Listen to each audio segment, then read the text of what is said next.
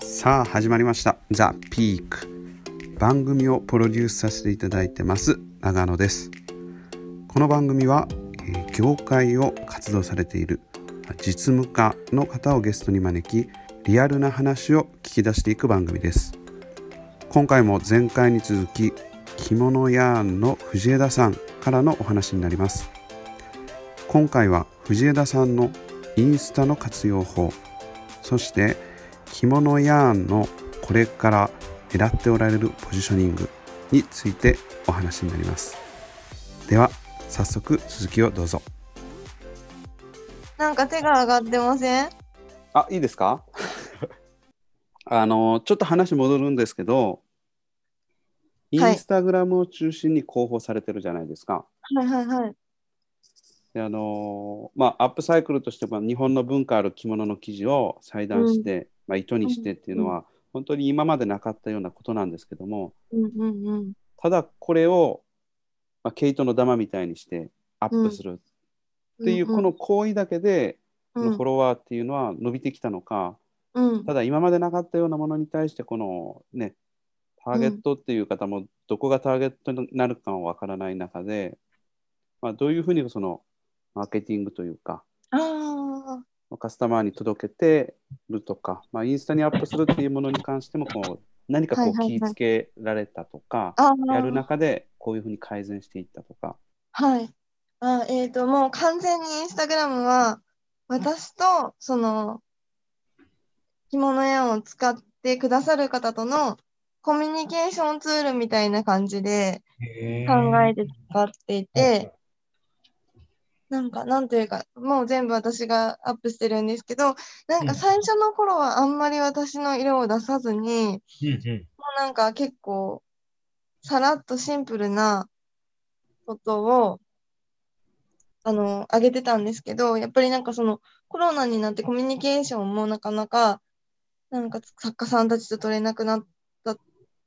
ていうのもあって、結構自分のアップサイクルに関してどう思ってるかとか、なんか着物の素材についてどう思ってるかとか、なんかそんなものをちゃんと発信する場に今はしてて、で、結構作家さんとメ、メッセージでやり取りをしたりとか、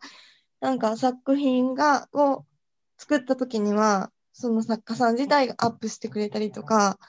で、もう結構、本当にもうなんかコミュニケーションツールとして今は使ってますね。この作家さんとは実際にやっぱりお会いされたりとか、またはもう今オンラインでこういったズームやるようになったんで、まあ、一回こう顔でのフェイス2フェイスで会うっていうことを一回かませたりするんですか、いや、9割ぐらいは会ってない方々で、えーえーと最近その9割ぐらいの会ってない方々と結構イベントに行った時にその方たちが皆さんいらしてくださってで初めて対面するみたいな感じが多いですね。なるほど。うんうん。ははなんか着物屋自体を私自身はなんかすごい大ヒット商品にしたいとかうん。なんか、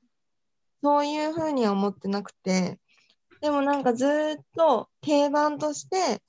なんか生活の中に、日本人の生活の中にずーっとあるようなものにしていきたいとなと思ってるので、うん。なんかその、そういう地道な感じでインスタグラムでコミュニケーションを取りながら、着物やんを私と同じぐらい好きになってくれる人をひ増やしていくみたいな感覚でやってます、今。なるほど。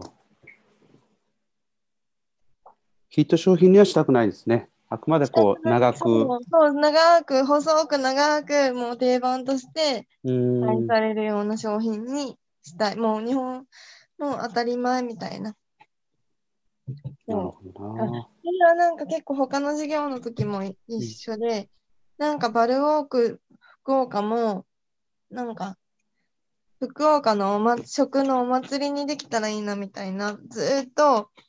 なんか続いていくものにできたらいいなみたいなところがあって、ずっとそれを思ってたので、